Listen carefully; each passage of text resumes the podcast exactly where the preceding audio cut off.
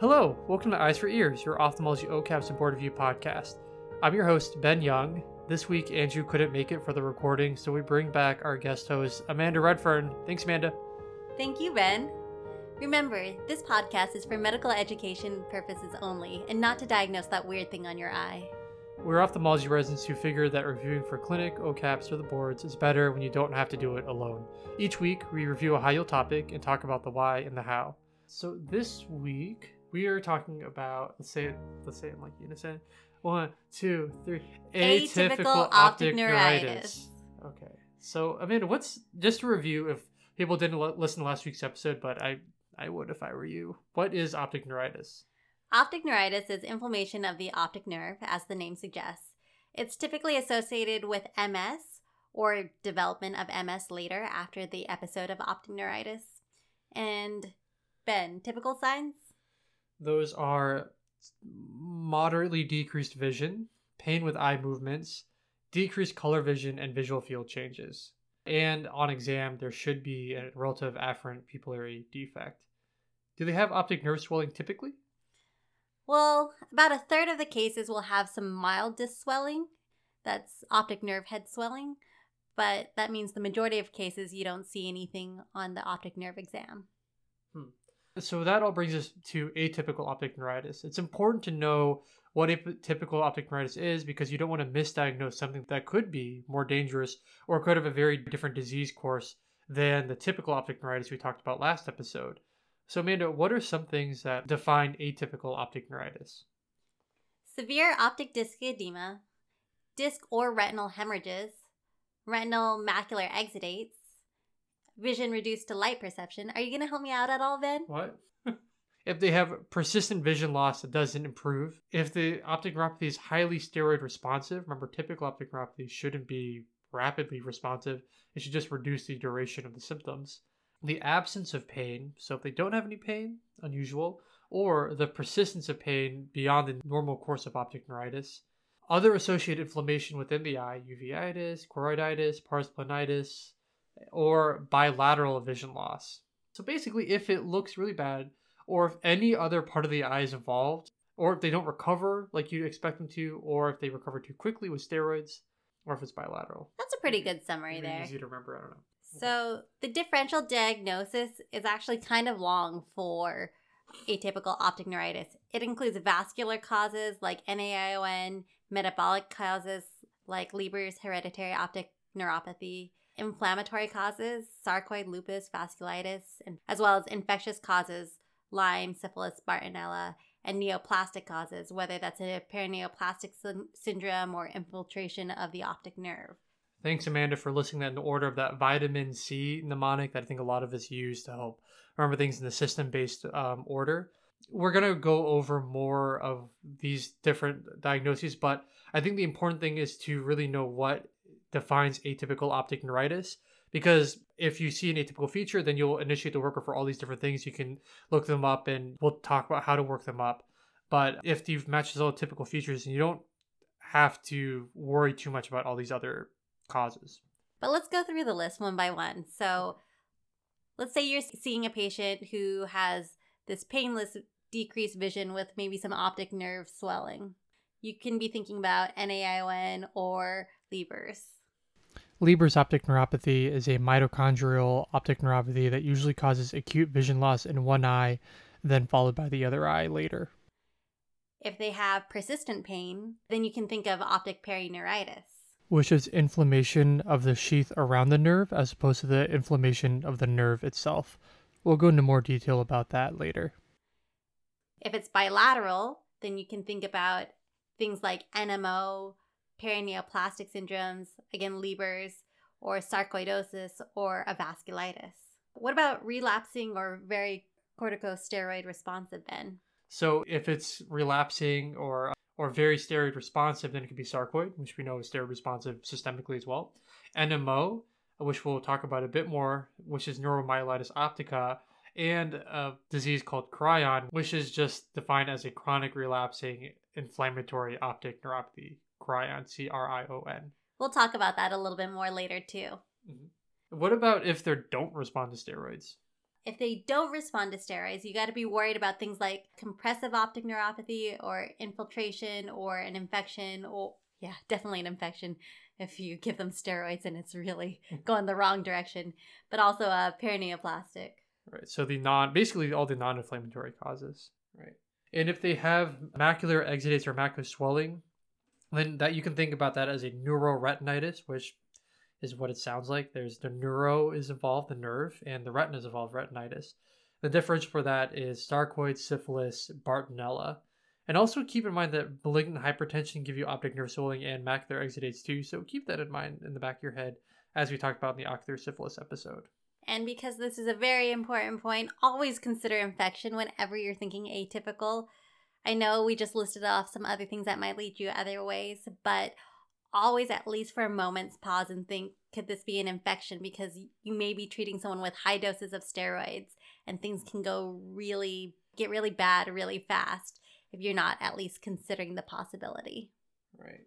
And again, if you just remember those atypical features you talked about before, then it can help keep you out of trouble for these problems. So, the testing that you're going to do is going to be based on your differential that we just talked about, that is based on the symptoms that they're presenting with. Things that you can test for in the serum would be ACE for sarcoid, Lyme if you're in an endemic area. I know here in Connecticut, we're right next to Lyme, Connecticut, and all other sources of tick bites. But where I'm actually from in Oregon, that's like just never seen. So think about that. Um, syphilis testing. You can also get anti aquaporin 4, which relates to NMO, and we'll talk about that a little later. You could get Bartonella testing if there's that macular star, like Ben was talking about, and the whole neuroretinitis picture. Other things you can get, of course, would be ESR, CRP, ANCA for inflammatory, and possibly an SPEP. But a big thing that you're going to get pretty much no matter what is the MRI brain in orbits with and without contrast. And if NMO or neuromyelitis optica is on the differential, you should definitely get an MRI cervical and thoracic spine. So we've been talking a bit about this NMO or neuromyelitis optica. What what that, Amanda? Neuromyelitis optica, or NMO from now on in this podcast, is a severe demyelinating disease that preferentially targets the optic nerves and spinal cord, though it may also affect, you know, the brain. These people present with atypical optic neuritis, closely preceded or followed by paraparesis or paraplegia. How it's atypical is in NMO, the vision loss is bilateral, unlike optic neuritis, where it's unilateral, and it's very severe. It's usually worse than 2200 vision, unlike in typical optic neuritis, where the vision loss is almost never worse than 2200, almost. Like 97% of the time. Yeah. So, okay, so to, so to summarize the clinical features of neuromyelitis optica, it's an atypical optic neuritis because of how severe the vision loss is and its bilaterality and it's also accompanied by paraparesis or paraplegia because the spinal cord is also affected. So, to diagnose NMO, you need at least one of the core clinical features, which would be things like optic neuritis, acute myelitis, area postrema syndrome, which Ben can tell you about. It is a it's a syndrome causing persistent vomiting and or hiccups. Other core clinical features would be an acute brainstem syndrome or lesions in the brainstem causing acute symptoms or typical brain lesions of NMO, which I won't get into the details of because that's past the scope of this. Yeah, you can listen to that on our other podcast, Brain for Ears, where we talk about neurology. That's coming in 2050. 20, yeah, exactly. When we do our neurology residencies. So, yeah. at least one of those core clinical features plus a positive test for aquaporin 4 IgG. And that's the you know that's the key um, lab test to remember for if you suspect a neuromyelitis optica, which I don't know if we mentioned is also called Devic's disease. Did we mention that? It's also called Devic's disease. So if you hear about Devic's, it's synonymous with NMO. So to summarize all of that, they have to have one core clinical feature, which Amanda just mentioned, the and a positive aquaporin 4 or an IgG. Now, this test is actually only 76% sensitive, but it is 94% specific. The question is, when do you test for it? Because obviously, we're trying to practice consciously and order tests as appropriate. So, if someone presents with profound vision loss or irreversible vision loss, no improvement after a month, bilateral optic neuritis, recurrent optic neuritis, or extensive enhancement of the optic nerve on MRI, you should consider getting that aquaporin 4 IgG test. Yeah. So again, uh, you you know this is we're, we're talking a lot, but if you remember the atypical features of optic neuritis, then you'll be able to look into this once you realize that something atypical is going on. The reason why this is so important to promptly diagnose is because you want to prevent further complications from this disease. As we said earlier, the timeline for the optic neuritis and myelitis is pretty closely related to one another. So if you see someone with optic neuritis who hasn't had myelitis yet, you should be concerned that the myelitis might happen pretty soon. And you want them on steroids as fast as you can to help prevent the morbidity that will come with that. What's the treatment for NMO, Amanda? Well, high dose steroids uh, for the acute episode. And then, if poorly responsive, there are some other things that you can do, like plasmapheresis, intravenous immunoglobulin, and that's all in addition to high dose steroids. Long term, you can put them on immunosuppression with things like azathioprine or rituximab. Okay, so that's NMO in a nutshell. We mentioned before there's a disease CRION. That's another one that's kind of an oddball to know about. Again, it stands for chronic relapsing inflammatory optic neuropathy. What are what are some key things to know about it, Amanda? It's an isolated inflammatory optic neuritis that is very steroid responsive and steroid dependent. So it can actually be very hard to wean these people off of the steroids because their um, inflammatory optic neuropathy may come right back and they'll be right back in your office.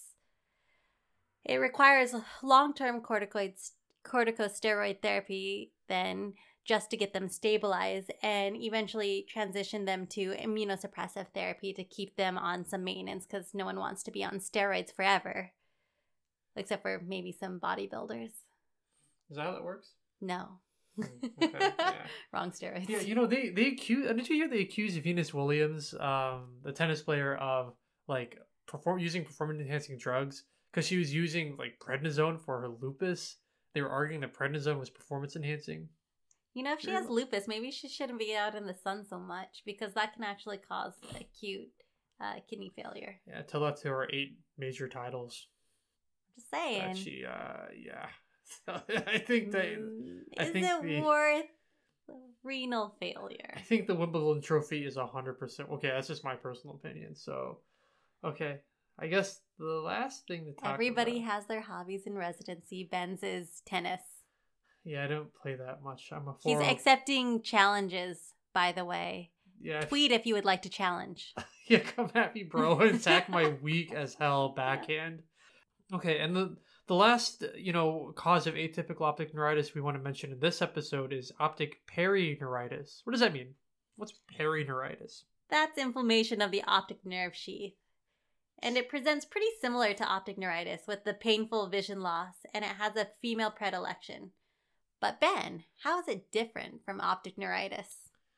So one major way it's different is they have uh, peripheral vision loss as opposed to central, and that should make sense because the inflammation is on the peripheral part of the optic nerve. It's on the optic nerve sheath as opposed to the optic nerve itself. So um, yeah, so they get this peripheral vision loss. These patients also can tend to be somewhat older, um, and their vision loss tends to be milder because again, it's just the outside of the optic nerve that's affected, so it can take progress over several weeks. And finally, whereas in optic neuritis, the pain will eventually go away. Like even if you don't treat them at all, eventually the pain will go away, and the and perineuritis, the pain will tend to stick around until you actually treat them with steroids. On MRI, you'll see enhancement of the optic nerve sheath rather than the optic nerve itself. This could look similar to an optic nerve sheath meningioma. What's going to help you differentiate is that the meningioma is not going to be painful, whereas the optic perineuritis is. And you know, just one other feature that's different is optic perineuritis is not associated with MS. So the and how do we treat this? How do we get rid of it? Steroids! Steroids are your friend in this episode. Um, they are very responsive to steroids, and they may relapse if it's tapered too quickly. So, yeah. So, you know, obviously we mentioned many other causes that can mimic optic neuritis or can be defined as an atypical optic neuritis. We won't go into them all. We'll eventually cover them in other episodes, including things about ischemic optic, optic neuropathies and Leber's hereditary optic neuropathy. Yeah, you're gonna do that. Okay, good. Uh, yeah, Amanda's gonna write the episode. I just volunteer. I just volunteered her to do it. So, okay, volunteered her for it. You just As tri- volunteered me as tribute. I, yeah, I volunteered as tribute. So to review atypical optic neuritis, the the features that make optic neuritis atypical include severe optic disc edema or severe vision loss, retinal or other ocular involvement, including uveitis, persistent vision loss, uh, or high responsiveness to steroids, or or worsening uh, with steroid. We also reviewed neuromyelitis optica (NMO), which is an atypical bilateral severe optic neuritis with with spinal cord involvement, leading to paraparesis or paraplegia. The key um, serum test you get is aquaporin 4 IgG. And we talked about CRION, chronic relapsing inflammatory optic neuropathy, which is a very steroid dependent version of optic neuritis. And then finally, we talked about optic perineuritis, which is inflammation around the optic nerve sheath, so will lead to peripheral vision loss, persistent pain until you tr- until it's treated, and is also responsive to steroids. And that's all we have for this week about atypical optic neuritis. If you like what you heard, you can follow us on Twitter at eyes4ears with a number 4. It also helps to rate and review us on iTunes or whatever platform you use to listen to your podcasts. And Andrew started our Instagram, so you can follow that, that also at eyes4ears with a number 4. And finally, we have a website, Eyes for Ears, with the word for spelled out. Uh, we need a marketing team. And there you can find flashcards to help review the, the things you learned in these episodes instantly. One more note if you like the podcast and want to help support us, then it'd be really helpful if you can help answer the survey that we uh, sent out last week. You can find it on our Twitter, where there's a link to the survey, also in the episode description below. And you can always tweet us if you want to challenge Ben to a game of tennis. I'm not keeping that in the episode. Can't wait to see you guys next week. Thanks for your time. Bye. Bye.